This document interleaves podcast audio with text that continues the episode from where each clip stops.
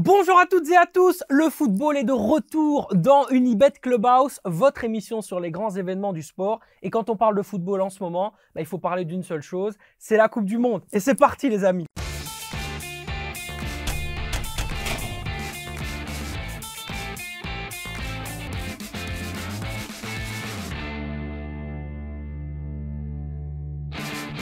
Et pour ce faire, on va parler avec deux hommes qui sont très très fans de football. Déjà, on est avec Quentin. Ça va mon Quentin? Ça va très bien, Sacha. Je suis très content d'être euh, d'être avec toi dans, dans cette émission. Ça fait longtemps que tu n'étais plus euh, euh, chroniqueur à côté de moi. J'avais toujours Xavier. Ça fait plaisir de t'avoir. Le plaisir de retrouver le football, hein, la Ouais. Coupe du Monde en plus. Exactement. Et pour parler de la Coupe du Monde et justement des enjeux de la Coupe du Monde, on connaissait l'homme qui murmure à l'oreille des chevaux. On connaît maintenant l'homme qui murmure à l'oreille de notre sélectionneur national, Roberto Martinez.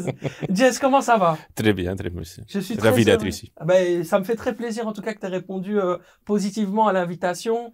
On a de temps en temps des débats enflammés, toi et moi, sur le football euh, qui prennent des, des- des heures et des heures. Et donc, du coup, ça fait plaisir de, de t'avoir pour, euh, pour démarrer. Dis, tu vas aller au Qatar ou pas? Euh, oui, mais pas tout de suite. Euh, J'avais quelques autres rendez-vous que je... Mais donc, le deuxième tour, je serai là de d'office. hein, ouais. Tu vas être là pour montrer un petit peu l'exemple, euh, pour euh, montrer aussi un petit peu de quoi la Belgique est capable. Surtout, il y aura assez de place dans les stades, je suppose. Donc, faut en profiter. Quoi. ouais. Ouais, c'est ça, exactement. Mm. Comment est-ce que tu entrevois un peu cette Coupe du Monde? Comment tu vois l'atmosphère Comment tu sens les choses là à, à- à l'aube de, de cette Coupe du Monde qui arrive Bah, de loin, je trouve qu'il y a un peu, ça manque un peu d'atmosphère là. euh, même, euh, on voit ça ici sur place en Belgique, mais euh, on voit aussi au Qatar, les images nous apprennent que ça vit pas vraiment. Il n'y a pas vraiment l'ambiance, la fête du football qu'on a l'habitude de voir autour de ces grands tournois comme la Coupe du Monde. Et donc, euh, oui, ça, j'espère que ça va encore euh, quand même un peu améliorer parce que tout le monde a quand même envie Ouais. d'être dans cette vraie ambiance. et J'ai l'impression que ça va encore commencer comme ça. Oui, et Ouais. puis il y a même des, des journalistes qui, posaient la, qui se posaient la question de dire est-ce que c'est vraiment des supporters aux abords des hôtels Mm. ou est-ce que c'est ces fameux Indiens qui ont été achetés par le Qatar pour venir supporter chaque équipe On a vu cette vidéo sur TikTok. C'est les mêmes supporters pour les mêmes pays, en fait. Incroyable. Que ce Ouais. soit euh, l'A- l'Angleterre, la Belgique, le Brésil, tous les mêmes supporters, donc c'est c'est quand même un peu su- suspect. Puis on a vu aussi l'emblème de, des supporters belges, hein, euh, au Belgique, qui a dit moi je n'y vais Ouais. pas parce que je suis complètement contre ça. Mais quand même, on en parlait ensemble, Quentin. Il y a quand même cette euh, cette passion. On a hâte d'y être. Quoi. Le Ouais. football ne peut que nous rattraper. Déjà, c'est différent. C'est une Coupe du Monde en hiver. On a l'habitude, c'est euh, c'est en été, on est sur Ouais. les terrasses, on est dans Ouais. les écrans géants, on est dehors. Ici, ça va vraiment être différent. Ce sera quoi? Ce sera au marché de Noël? On sait pas encore trop où on va regarder la Coupe du Monde. Il y a déjà aussi moins de fan zone, moins d'écrans géants. Ça va aussi euh, Et- et- changer quelque chose. hein. Moins de préparation aussi. Aussi. Normalement, c'est pendant 4-6 semaines, tu n'entends que ça. Maintenant, c'est euh, entre, entre deux choses. Mais je pense que dès que les matchs commencent, tout le monde euh, sera quand même, se- va se mettre en mode mondial et euh, je pense que ça sera reparti. Si je t'avais dit quand tu as commencé le, dans, dans le monde du football que tu allais boire du vin chaud pendant que tu regardes du match de foot, tu l'aurais cru non, jamais. Voilà. Jamais, jamais. C'est absolument incroyable. Donc justement, on va aborder cet enjeu euh, de la Coupe du Monde et on va parler bien sûr de la Belgique, des favoris et également de la petite surprise pour ce mondial. Vous verrez, j'ai une petite euh, une petite faveur pour euh, pour le Danemark, mais on en reparlera. Ouais. Et donc on démarre avec ce que oui que non. Simple, très simple, vous le connaissez pour ceux qui ont suivi l'émission. Pour ceux qui ne l'ont pas suivi, on va vous le rappeler. Ou oui ou non, derrière ça enclenche un débat et on va pouvoir bien sûr en parler tous ensemble. Est-ce que la Belgique finira dans le premier carré, Jess Non. oui, non, super. Au vu des favoris et du contexte autour de ce mondial, le trophée peut-il échapper à un pays sud-américain? Oui. Le Danemark sera-t-il la surprise de la compétition? Non. Non, allez, c'est super. Ça, moi, c'est moi le contradicteur là sur le coup. C'est très très bien. Et ben justement, la Belgique finira-t-elle dans le dernier carré? Oui, non. Du coup, quelles sont les, les raisons? On va d'abord aller vers Quentin, Ouais. qui toi te disent, ok, là-dessus, euh, pour moi, je pense que ils n'ont pas assez, euh, assez les compétences. En tout cas, en ce moment, ça va pas le faire. Déjà, pour moi, on sous-estime trop le- notre groupe.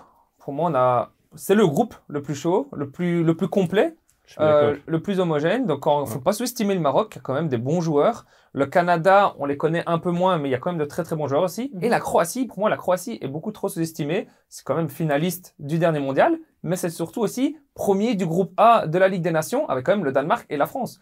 Faut pas l'oublier. Donc, euh, déjà avoir une deuxième place serait déjà bien. Pour moi, on finira dans les deux premiers. Mhm. Mais une deuxième place, si on a une deuxième place, après, c'est quoi? C'est Allemagne ou Espagne, qui sont un peu malades, on va pas se le cacher, mais ça reste quand même une grosse nation. Et après, si on est deuxième, c'est quoi? C'est le Brésil. Donc aller dans le dernier carré, ça va être, ça va être compliqué. Je l'espère, en tant que patriote, je l'espère, mais ça va, ça va être compliqué. Tu as dit oui, mais je te vois quand même hocher de la tête de, quand j'entends les arguments de, de Quentin. Mais je, je, trouve, je suis tout à fait d'accord avec, euh, avec toi, Quentin, qu'on a un groupe très très difficile et sous-estimé surtout. Et ça, c'est dangereux. Mhm. Euh, en, en même temps, ce que j'aime bien cette fois-ci, c'est qu'on n'est pas dans les favoris. Il y, a, personne qui dit, ouais, la Belgique peut-être. Hein, Non, non, jamais. Et ça nous, ça nous arrange, je trouve. Ça, ça va nous permettre aussi pff, de, de jouer peut-être un peu moins. On, va peut-être donner un peu plus le ballon aux autres. Les, les attentes sont beaucoup moins élevées et pour un joueur belge, c'est toujours mieux. Donc, euh, C'est vrai que c'est incroyable parce que la Belgique n'est jamais aussi forte que lorsqu'il se projette justement en ce qu'on appelle en transition, donc des phases de transition. La contre-attaque, c'est vraiment une spécialité. Et pourtant, le jeu de notre sélectionneur, c'est un football de possession. Comme le contre le Brésil. hein. quand même. Contre Oui. le Brésil, on se souvient du match contre le Brésil, on n'était vraiment pas les favoris, c'était le Brésil, et le match qu'on a fait, il est incroyable. Av- avec euh, De Bruyne dans un rôle mais vraiment très, euh, très bas même. hein. C'est ça. Oui, oui, oui, je, suis- suis d'accord avec toi. Je ne me sens pas à l'auteur euh, technique, on va dire, pour, pour discuter de ça avec Roberto. Parce que je trouve que c'est euh, un, un maître tacticien.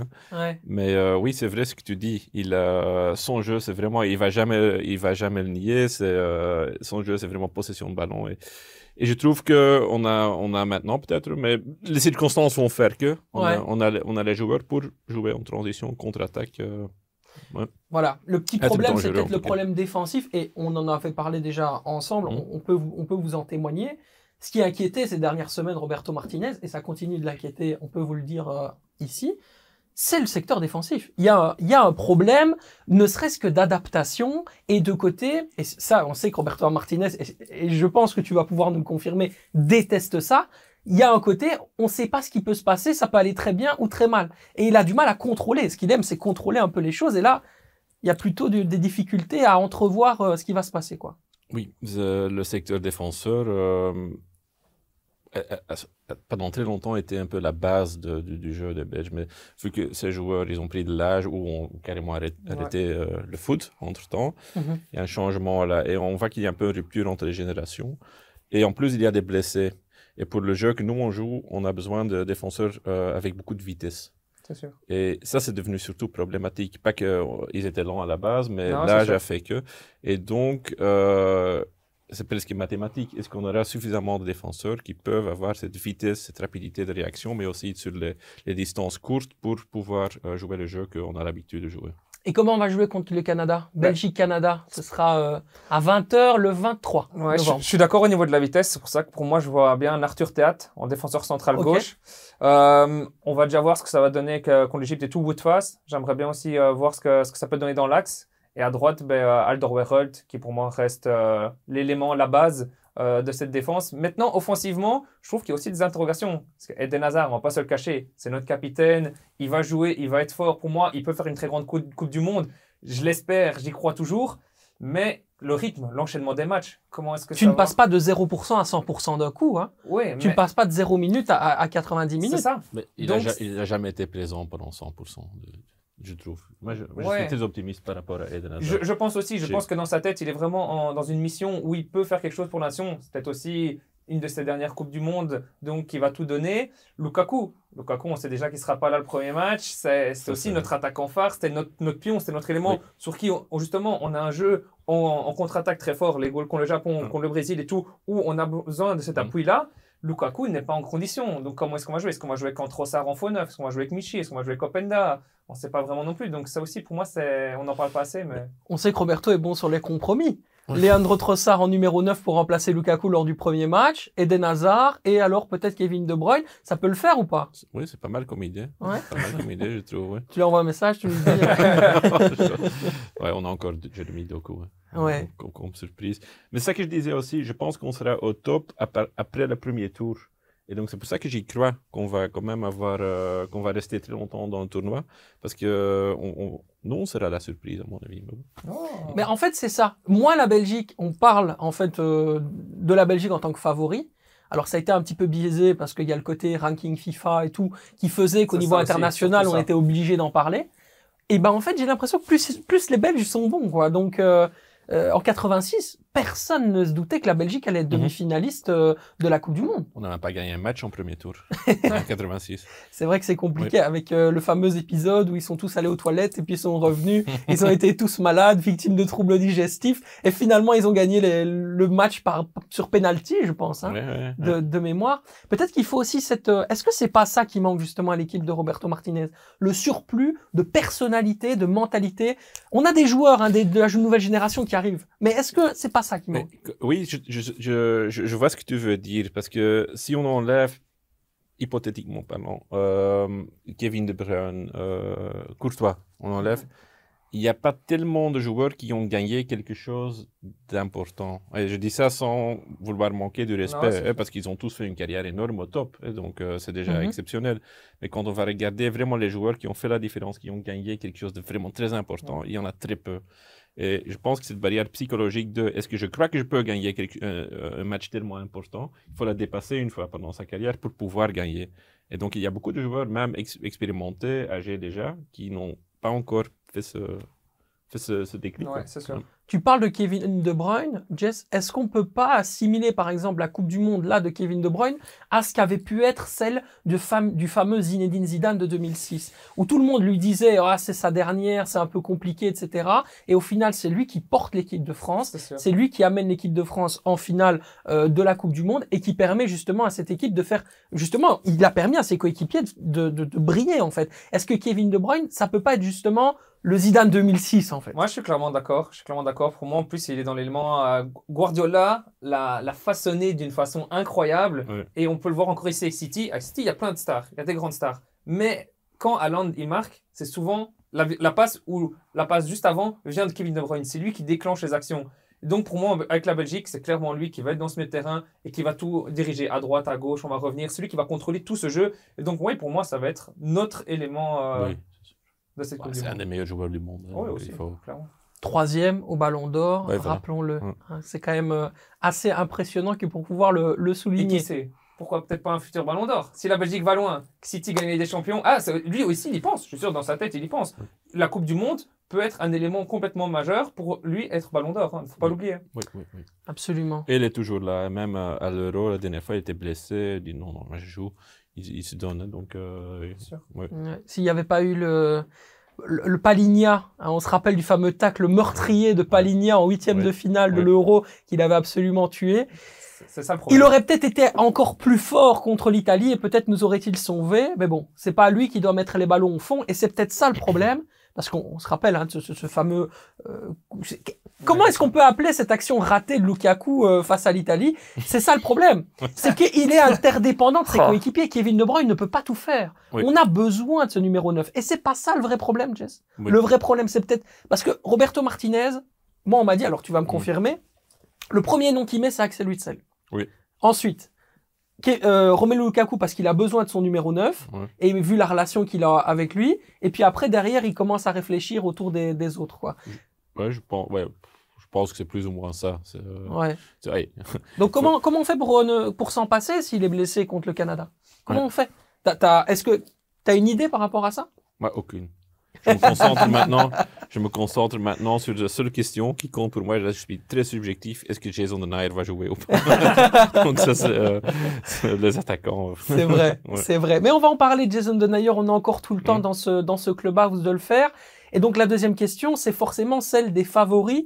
Est-ce qu'au vu du contexte aussi, Qatari, etc., on se rappelle de la fameuse Coupe du Monde euh, en 2000, de 2002, hein, qui avait permis au Brésil de, l'emporter, est-ce que au vu de ce contexte-là et des favoris, ce titre peut échapper à un, Sud-Américain? Vous m'avez dit tous les deux oui, donc vous pensez que les Européens peuvent le faire, Jess?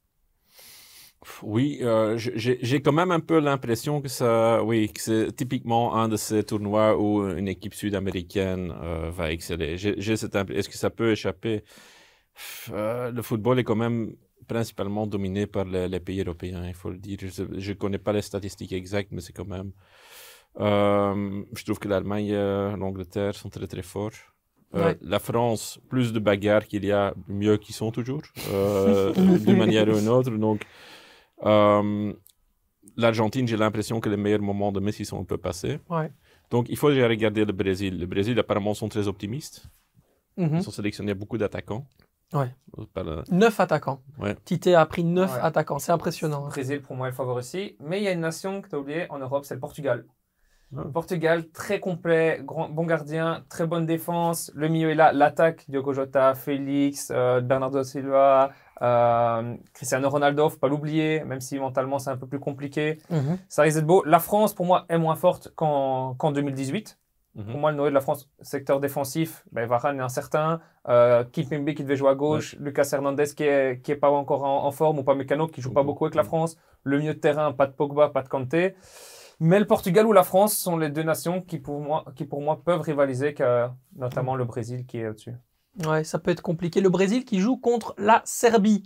C'est un grand groupe quand même. hein. C'est Serbie, très très compliqué. C'est sous-côté. hein. Et ça, ça peut peut-être changer le mondial du, du Brésil. hein. Oui. Si tu perds contre un Dusan Vlahovic Oui. euh, et Milinkovic-Savic, quel joueur incroyable, Oui. Milinkovic-Savic, encore une fois.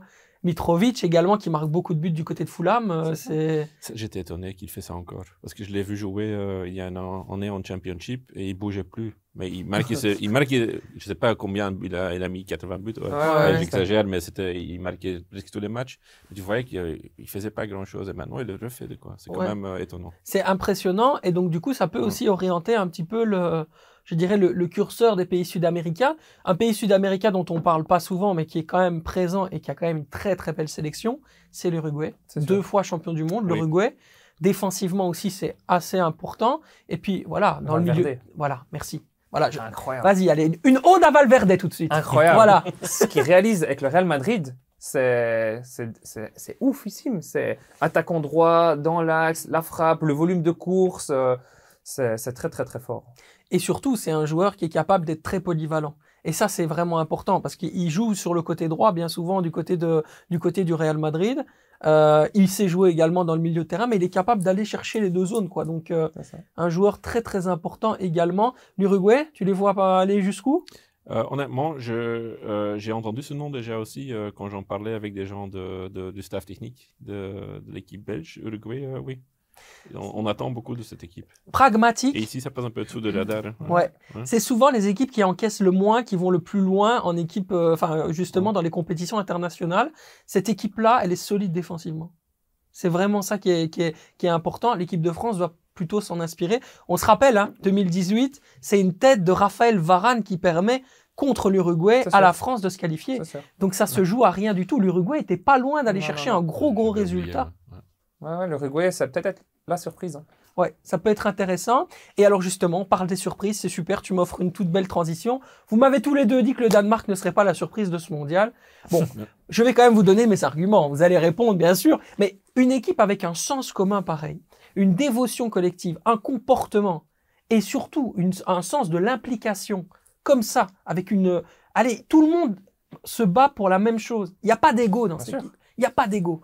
Ça, ça peut pas aller loin, ça. Ça peut aller loin, mais ça sera pas une surprise. Pourquoi ça peut pas être une surprise? Faut juste à l'Euro, ça perd en demi-finale aux prolongations contre l'Angleterre. Donc là, c'était une surprise. Maintenant, justement, ils vont être attendus parce Oui. que Oui. on l'a vu en Ligue des Nations, ils ont gagné 0-2 chez, euh, en France. Donc c'est vraiment une équipe justement qui doit confirmer. Ils sont attendus. Donc c'est pour ça que c'est pas une surprise. Pour moi, ils vont aller loin. Oui, c'est ça que je voulais dire. C'est pas tellement une surprise. Et aussi, il y a un peu de, de presque de mythologie autour depuis euh, l'Euro Mhm, avec euh, l'arrêt cardiaque de, de Christensen. De- Ouais. c'est, c'est- ça a mis vraiment le, les spots sur ce- cette équipe. Mhm.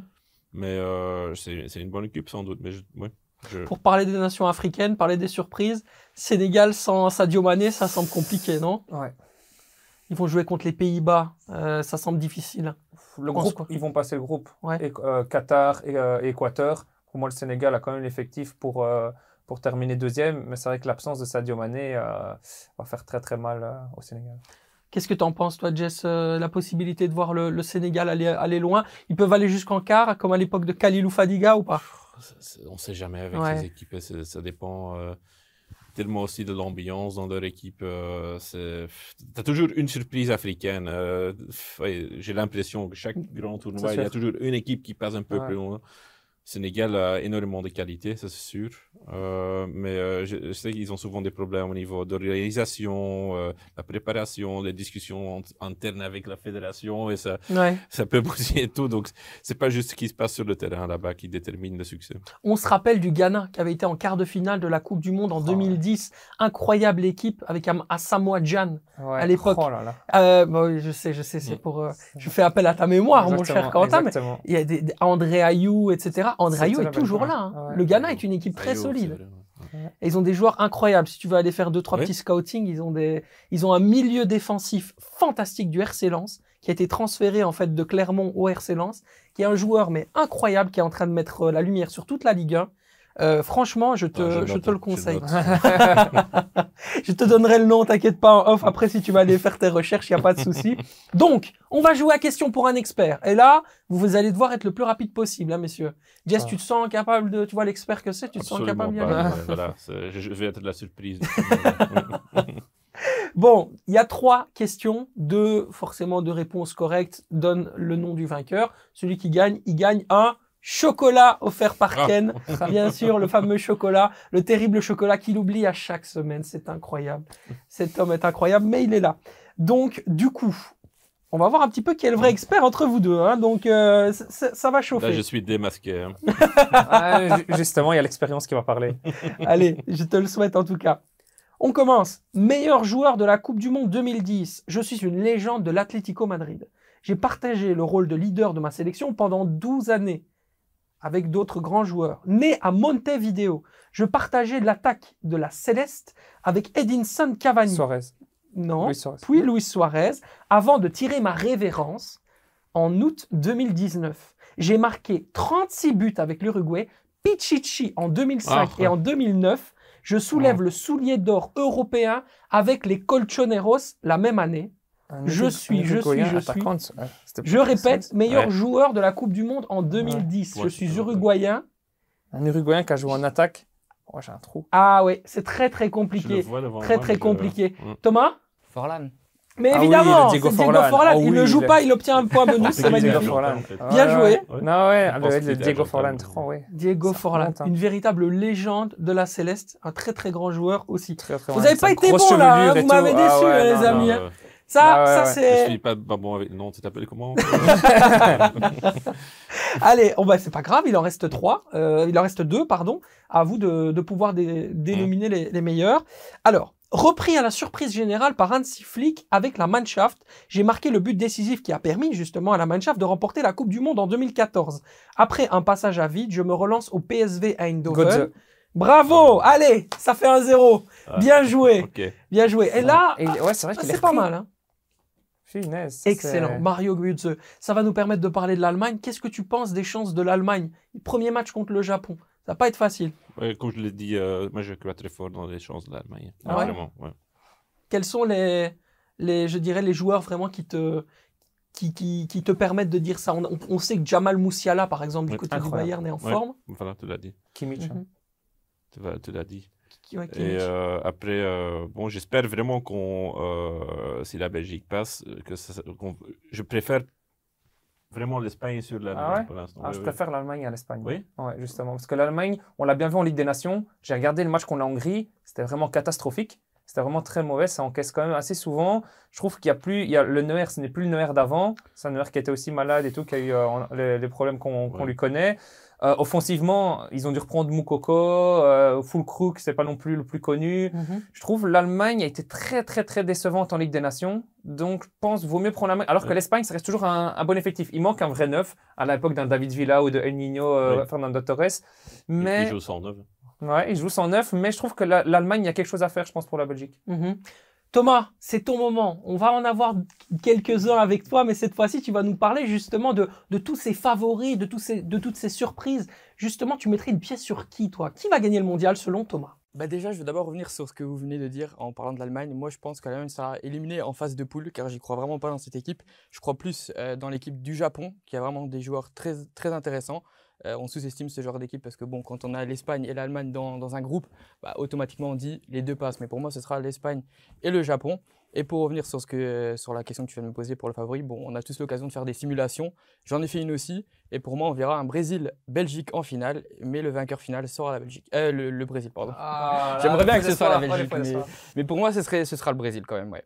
Alors ouais, du coup, ce serait plutôt la version 2002 que la version 2018 hein, de, de Belgique-Brésil, effectivement. On s'était encore bien bien fait voler hein, en Ouais. 2002 euh, avec cette fameuse tête de Marc Wilmot. Ouais. Oui. Qu'est-ce que vous pensez des avis de, de notre expert Jess quand tu l'entends un petit peu donner ses, donner ses prédictions? J'espère qu'il aura raison. Euh, on n'est on n'est pas d'accord sur l'Allemagne, c'est vraiment intéressant, Non, mais, non. euh, mais bon, j'ai mis Belgique en finale finale. comme ça, je, je signerai pour eux. Oui, ouais. Là, c'est En intéressant. Belgique en finale, ouais, Parce que, d'un côté, parce que on serait justement, on n'a pas, on n'a pas cette équipe euh, de l'Allemagne dans, dans, le- dans les huitièmes de finale. Selon moi, on passerait à nouveau contre le Japon en huitième. Et après, euh, voilà, la, la route est tracée. C'est intéressant. Ouais, je pense. Effectivement. On va rester sur le, les questions pour un expert, parce qu'on n'a pas terminé. C'est toujours un zéro pour toi. hein. on, va, on va terminer cette petite page avec une question qui est là un peu plus difficile. Je vais faire appel aux, aux plus âgés d'entre nous. Oh Donc, là je vais là. regarder un petit peu Jess de- du coin de l'œil. oui. Euh, parce que là, vraiment, la question est, pas, très facile, mais j'espère que vous allez pouvoir deviner. Je suis né à Paulista au Brésil. Je suis milieu défensif de formation. Avec 76 sélections et 35 buts à mon actif, je reste une légende du football dans mon pays grâce à mon titre de champion du monde acquis en 1994. Formé à Moji Mirim, j'ai brillé par mon talent en Liga. D'abord au Deportivo La Corogne, ensuite au FC Barcelone, avant de rejoindre le Milan à sa grande époque, où je remporte la Ligue des Champions en 2003.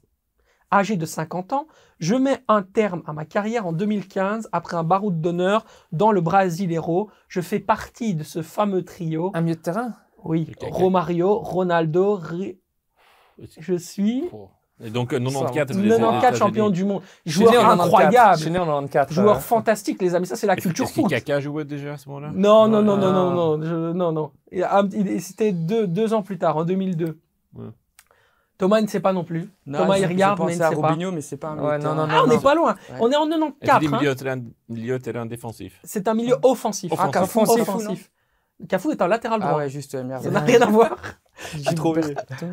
Allez, les amis, ça commence par un R, donc vous êtes Ah, oui, bien. oui, euh. Non, non, vous non, n'êtes non. pas loin sur le Rio, Rio. Ah ouais, Rivaldo, Rivaldo. Rivaldo, Ah oui, voilà, oui. super, Ouais, magnifique. Ouais, c'est un chocolat Non. ah là, c'est l'égalisation, malheureusement. Il faudra voir avec le VAR si effectivement le chocolat est autorisé ou pas.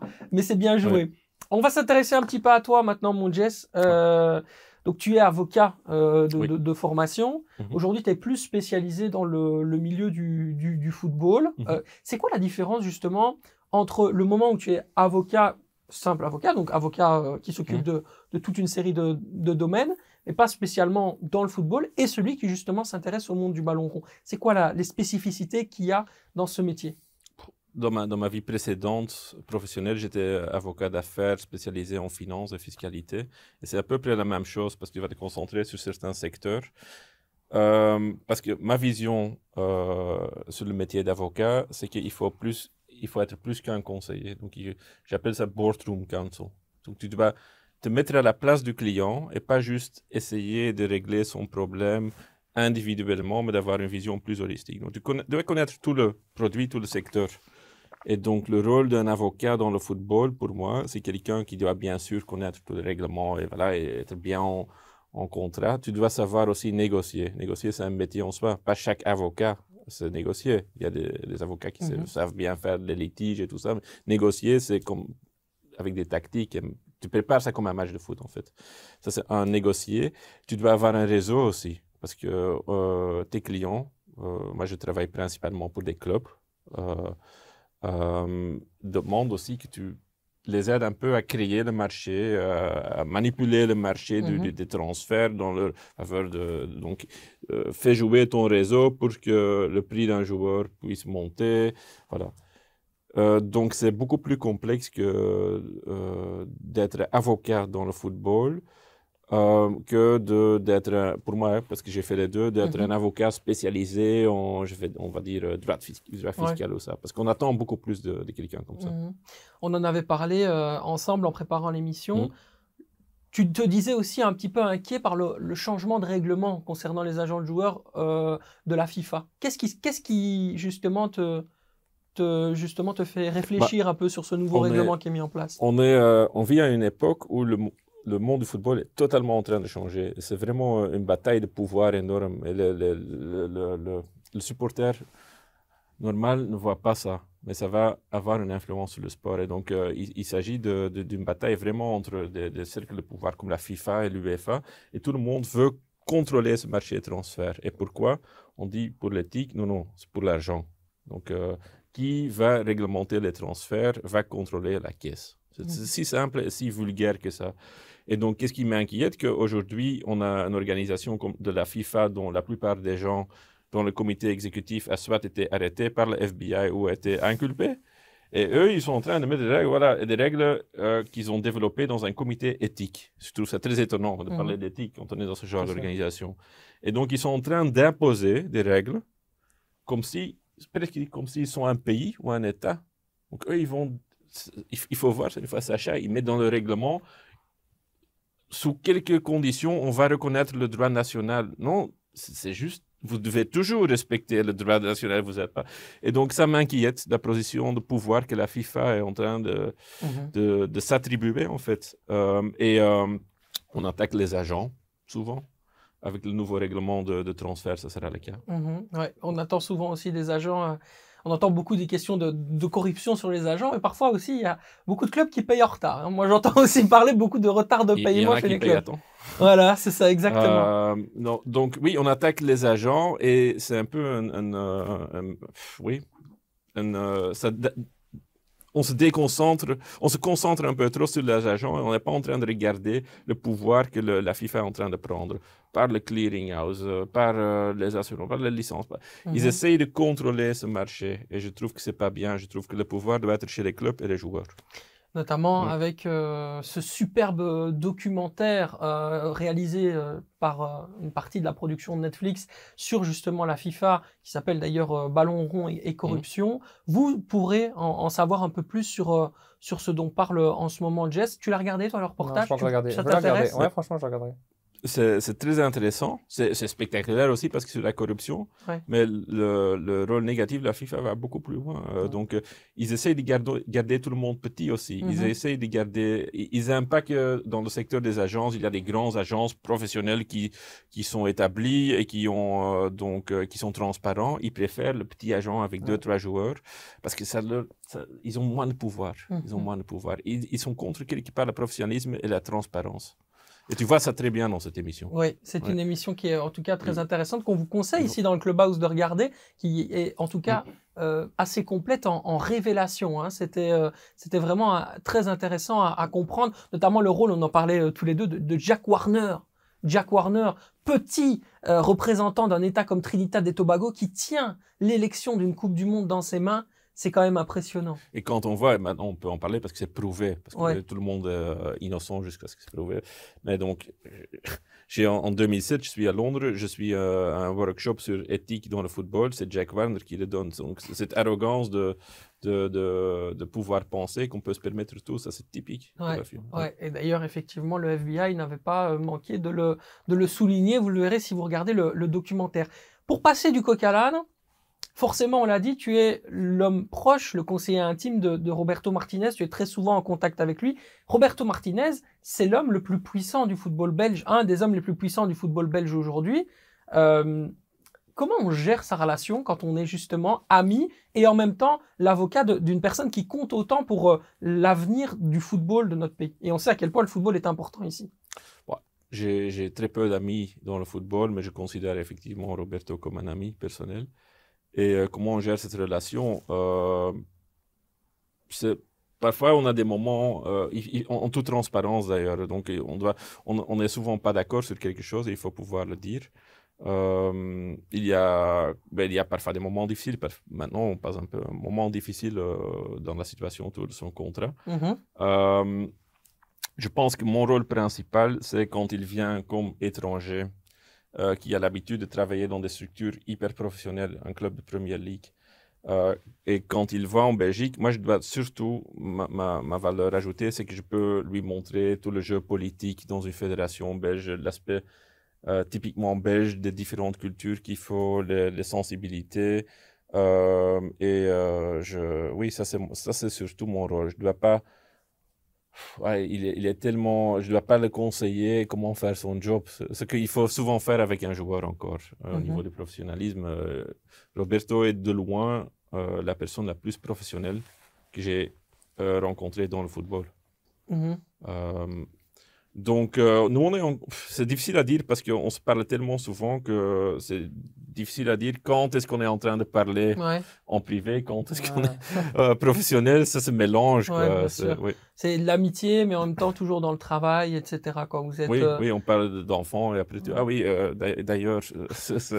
D'ailleurs, de Ouais. On va le resélectionner. hein, on va le mettre dans les 26. Non, c'est- c'est pas- non, ça, c'est pas- je, je dois dire, quand, parce que quand j'avais fait signer Roberto en Belgique pour la première fois en 2016, la première décision qu'il a prise à ce moment-là, c'est de ne plus sélectionner Jason. Incroyable. Ouais, donc du coup, forcément, c'est tu n'influes pas sur ses choix. Parce que les gens Non, pourraient se poser la question. Est-ce que je suis le conseiller? Je vais influer sur ses choix Je vais décider de, de ce qui va se passer C'est une question qui peut se C'est c'est poser. irrespectueux vis-à-vis de Roberto. Ils peuvent penser de moi ce qu'ils veulent. Je, je- et ça, je, je trouve ça pas très important. Mais vis-à-vis de Roberto, c'est irrespectueux. Ouais. Et euh, honnêtement, si c'était le cas, j'aurais maintenant 22 diables rouges. Donc, c'est pas le cas. Ouais, je comprends très bien. Justement, Mm. c'est important que tu fasses une petite clarification sur le contrat de Roberto. On en est où au niveau de la prolongation, Jess? C'est quoi les, les vérités? De tout ce qu'on a lu On en est où là? Je me retrouve dans une situation là, euh, comme, je sais pas si tu te rappelles, comme en 2020. Donc, chaque fois qu'il y a un événement Ouais, autour de l'équipe nationale, c'est les gens de l'Union belge sont oui, on va le prolonger, on est presque d'accord et on est bons avec, ils sont tous des amis. Et, euh, et, la- et moi, j'ai signalé à ce moment-là, mais c'est absolument pas vrai.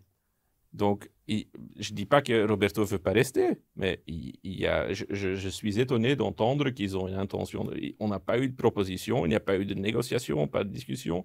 Et donc, ça me dérange pas en soi euh, si euh, l'Union belge fait toujours reporter les décisions importantes. Je comprends pas, mais c'est leur choix. Ça me dérange pas. Mais alors, il faut arrêter de dire à chaque fois qu'on est en, train- en discussion. On n'est pas en discussion.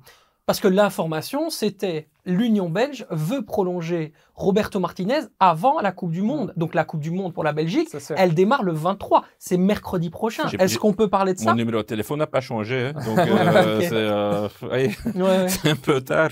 ouais. Donc, euh, c'est pas que c'est pas grave pour Roberto. Euh, euh, il, il lui manque pas d'offres. Donc, plein de clubs sont intéressés. Je trouve ça juste, moi, personnellement, hein, je parle. Roberto se concentre entièrement sur la Coupe du Monde pour l'instant. Il ne veut parler que de ça. Donc, il ne parle pas de contrat. Mais je- moi, je- personnellement, je trouve ça pas très professionnel ou pas la meilleure stratégie, je vais le dire comme ça, Ouais. de, euh, si tu as non seulement un directeur technique, mais aussi euh, un coach, que tu annonces, on va le prolonger, après tu fais rien pour. Mhm. Donc ça crée des tensions ou, ou de la confusion. Et ça, c'est pas bien parce que c'est quand même le moment le plus important, le tournoi le plus Le important. timing n'est pas bon. Donc, je ne comprends pas pourquoi ils font ça. Et donc, euh, alors, ça serait mieux de ne pas en parler et juste dire, écoute, euh, nous, euh, on aime bien attendre pour les décisions importantes, on va attendre jusqu'à janvier. Ça, c'est, ça Ouais, serait plus C'est le honnête. timing qui n'est pas bon. Et euh, Et il y a aussi des choses dont on avait parlé euh, ensemble euh, qui concernent l'intérêt des clubs étrangers. Beaucoup de gens pensent que c'est faux, mais il y a eu par exemple beaucoup de grosses offres, notamment on peut parler Oui. d'Everton, qui a vraiment mis, qui s'est mis quasiment à, à plat ventre pour Roberto. Oui. Je sais que toi, tu lui avais dit vas-y, vas-y, et Oui. lui, il a dit non, je pense que c'est pas le moment, etc. Donc il a vraiment cette attache de la Belgique. oui, absolument. Et, il, c'est quelqu'un de- d'extrêmement correct qui est très rare dans le football. Et donc, dans son rôle comme directeur technique, il a aussi lancé des projets qui sont importants au niveau structurel pour le football belge. Et donc, ce pas des projets que tu abandonnes juste d'un jour au lendemain. Donc, quoi qu'il arrive, s'il part un jour pour euh, aller dans un club, euh, il va jamais juste laisser tomber tout d'un jour à l'autre, quoi. Et Mhm. donc, ça se prépare. Euh, et une raison en plus pour, euh, pour laquelle je me suis dit, oui, les grands clubs, c'est- oui, ils sont, ils sont venus dans mon bureau, hein, sauf si c'était, ils étaient déguisés, mais, je- Ouais, c'est donc, ça. mais on a toujours été très transparent. On a toujours informé l'Union belge, écoute, il y a ce club-là, ce club-là qui sont intéressés. Euh, yes, il va peut-être écouter une fois ce qu'ils ont à dire, mais c'est toujours en toute transparence. Donc voilà. Il y a Euh, des idées, euh, il y a des idées en tout cas de- c'est toi qui me parlais de ça, Quentin, de, de- de six mois, c'est ça tu- Ouais, Six mois? on, on en parlait de peut-être un contrat six mois après pour préparer justement l'après Roberto, donc pas le faire partir directement, mais qui, si T'as une jamais pas? toi. Non, non, non, moi pas. Moi pas, non, mais peut-être Thierry Henry, euh, Thomas Vermaelen, je ne vois pas dans le coach comme un T1. Moi, ce que j'aurais bien aimé voir, c'est Vincent Compagnie, mais avec ce qu'il fait réalise à Burnley et tout, c'est pas possible, je pense, tout de suite de le voir là. Et peut-être Philippe Clément, qui est en, qui est en balance aussi à, à Monaco, mais déjà voir ce qu'il va faire, parce que Roberto, pour moi, retournera un moment dans un club, ne restera pas euh, encore des années, je pense pas, euh, euh, avec la sélection belge. Je sais vraiment pas parce euh, il a un respect énorme pour sûr. son équipe, donc au niveau humain, mais au niveau sportif. Donc, il choisit en restant en Belgique, pas pour l'argent, ça c'est- ça c'est clair, parce que les autres offres sont Ouais. financièrement beaucoup plus intéressantes. Mais euh, Roberto, il serait pas contre De euh, rester euh, de rester. pour l'euro. Euh, oui, oui, oui, mais, mais bon, il faut, il faut toujours que le projet soit très, très clair. Et ça, ça manque pour l'instant, euh, de la clarté de la part de, la part de l'Union belge. euh, Une chose qui est en tout cas très claire, c'est que, euh, tu l'as dit, il n'y a pas eu de proposition, tu le dis ici dans le clubhouse, pas de proposition de l'Union, de l'Union belge pour Roberto Martinez. Donc forcément, pas de discussion pour le moment en tant que tel pour, au niveau concret, pour le- la prolongation. Et Roberto Martinez est en fin de contrat après la Coupe oui, du Monde. nous, nous, on va pas le demander non plus. Donc, euh, et je pense que je suis quand même correct si je dis, bon, l'initiative doit être prise par, par l'Union belge. Mais non, oui, il est en fin de contrat dans un mois et demi. ouais. Ah C'est des informations très intéressantes et que vous retrouverez que ici, bien sûr, dans le clubhouse. Donc c'est important de le souligner. C'est la première fois que je le dis. Voilà, voilà. Comme ça, au moins, on a l'information. Euh, comment a réagi Jason Denayer quand il a appris qu'il n'était pas dans les 26 au départ? Euh, il était très déçu. Euh, je, je voyais, évidemment, non, c'était pas du tout évident qu'il serait dans la sélection. Ça, il se, il se rendait compte aussi, vu la situation autour de son transfert, qui a pris trop de temps. Mais donc, euh, il, euh, il espérait quand même, vu qu'il a été repris pour la, la sélection en septembre et il s'entraînait. Et donc, je voyais vraiment, il ne l'a pas dit, mais je voyais vraiment qu'il était, il était déçu. Mhm. Oui. La situation s'est encore Koweït. améliorée pour lui. Euh, Quentin, vas-y. Et maintenant, il est au Koweït. Il est là pour le. Pour quand même. euh, on sait jamais si Vertonghen euh, est out finalement. Donc, est-ce qu'il ira au Qatar? Il y a toujours une chance. Hein. Je vois dans ce- les stats euh, pendant les matchs qu'il a joué Mhm. euh, à Dubaï qu'il est vraiment proche de son meilleur niveau. Aussi au niveau, euh, il a, mis à part sa technique parfaite, il a une qualité exceptionnelle, c'est sa vitesse. Il est vraiment un des, défenseurs les plus vite du monde même. Donc il arrive de nouveau à ses top speed. Donc euh, il, il- il- bon, je pense qu'il sera vraiment en top forme. Euh, Bon à savoir. euh, dans, dans une semaine vraiment. Que, donc oui, ça serait possible, mais bon, on verra. euh, on peut pas souhaiter du mal à, C'est sûr. à Jan Vertonghen, donc euh, on verra. Mais je me, je me mets aussi un petit peu à, à, à ta place. Ça fait depuis qu'il a 15 ans que tu t'occupes de Jason Denayer, à peu Ouais, près. Moi, je pense. ouais. Donc, tu, tu connais en fait euh, son caractère, etc. Comment est-ce qu'il arrive, quand il reçoit ce coup de fil de Roberto Martinez, au Koweït Il est comment dans sa tête, au moment où on, on se parle là, au Koweït, en train d'attendre, en train de, de voir la situation Parce que bon, je sais aussi que Jason, c'est quelqu'un qui est très cool, Très cool. ouais. très cool. voilà, oui. pour ne pas dire même un peu nonchalant. Voilà. C'est une des personnes les moins stressées. euh, non, non, je dis, euh, c'est- aussi une, son, son début à l'équipe nationale en France, Stade de France, euh, c'était quoi, 2015 Ouais. Euh, Contre la victoire 4-2 Quatre- des Bleus de ouais. mémoire, hein, avec un Ouais. super but de Rajan Mais- Golan déjà. Exactement. il- 4-3, ouais, je pense. il, il a très très bien joué à ce moment-là, mais donc il avait zéro stress. hein. Je l'ai demandé, hein, donc euh, donc c'est quelque, ouais, juste petite paren- entre parenthèses, euh, c'est pas de la nonchalance, il, il arrive juste à profiter du football et le voir comme un match où il s'amuse. Mais donc comment, euh, c'est pas un coup de téléphone de Roberto, parce qu'en fait tu reçois un mail. C'est Peter. Bossard dans son petit pas- bureau à Tubize qui C'est a moins romantique, c'est pas. Mais euh, et après il y a euh, l'adjoint euh, directeur technique qui, qui te contacte. Et donc euh, ici dans ce cas-là, il il comprenait pas parce que normalement les les, euh, les backups, les réserves sont pas impliqués dans les entraînements. C'est très rarement que ça se passe, donc il s'attendait pas. Il dit Hein, hein. Mais euh, évidemment qu'il était content de, de pouvoir euh, juste déjà être avec ces joueurs-là, c'est bien. Bon, c'est un peu spécial parce que quand tu es si proche de la, du mondial, tu as eu la déception de ne pas être sélectionné. Ça rajoute un peu de, du sel dans, peu du sel dans le, donc c'est, c'est douloureux, c'est hein. douloureux en même temps. Douloureux. Mais euh, il, oui, tu très content d'y aller. Quoi. C'est dire aussi l'inquiétude qu'il peut y avoir au sein de la fédération concernant l'état physique de Jan Vertonghen, qui n'a pas joué les trois derniers matchs avec le Sporting d'Anderlecht, blessé du côté du mollet. Il s'entraîne individuellement alors qu'on est à, à quelques jours seulement de la Coupe du Monde. Euh, ça peut aussi remettre en, en- en jeu toutes les cartes dans les titulaires là. Oui. Hein? On, on- Ah ouais. on se pose la question de savoir pour Jason, mais il y en a peut-être un qui a vraiment une carte à jouer, c'est Arthur Théâtre. Oui, mais je veux quand même dire, sans, je trouve Arthur Théâtre un super joueur. hein. Donc, euh, mais Jason a joué demi-finale Ligue des Champions. Euh, il a gagné des titres un peu partout. Jan Vertonghen, euh, il a aussi joué à ce genre de niveau. Je pense que en défense, il faut avoir un peu d'expérience comme ça, d'avoir des matchs vraiment sous pression. Euh, donc, on a quand même besoin de au moins Jan Vertonghen ou au moins Jason Denayer, objectivement parlant. C'est, euh, demi-finale de, de la Ligue des Champions avec euh, Liverpool, c'était Liverpool-Tottenham. Est-ce qu'il était présent ou pas Sous Maurizio Pochettino? Ça, c'est une vraie question parce que c'est vrai que c'était un match très important à très haute intensité. Donc, s'il est capable d'avoir ce niveau-là. Mais bon, pour le moment, Yann Vertonghen, c'est pas vraiment. euh, le. Vertonghen de Tottenham. Je pensais que c'était l'Ajax en demi-finale. demi-finale, où il jouait Tottenham Ouais. Ajax. Ouais, ouais, c'est ça. Ouais, Ouais, c'est ouais, ça. ouais, Tottenham ouais, Ajax, c'est ouais, juste. ouais. C'est juste. Eh ben, écoute, moi j'espère aussi, en tout cas, qu'on aura une équipe nationale solide, parce que la- le secteur défensif m'inquiète très fort. hein, je te dis la vérité. On je a le suis- meilleur gardien du monde. Ça, c'est vrai. On a peut-être le meilleur gardien du monde, effectivement. Bah écoute, on va se laisser là-dessus. On va passer maintenant au super pari de la semaine. Et c'est Thomas, évidemment, qui nous le sert.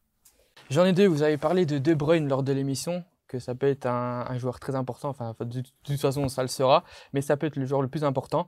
Et j'ai trouvé une cote qui est quand même très intéressante. C'est euh, Kevin De Bruyne euh, délivre le plus de passes décisives euh, pour la Belgique durant cette compétition. C'est une cote qu'on peut, qui, qui est à 2,30. Elle est vraiment très très belle. Euh, je vous la conseille à tous.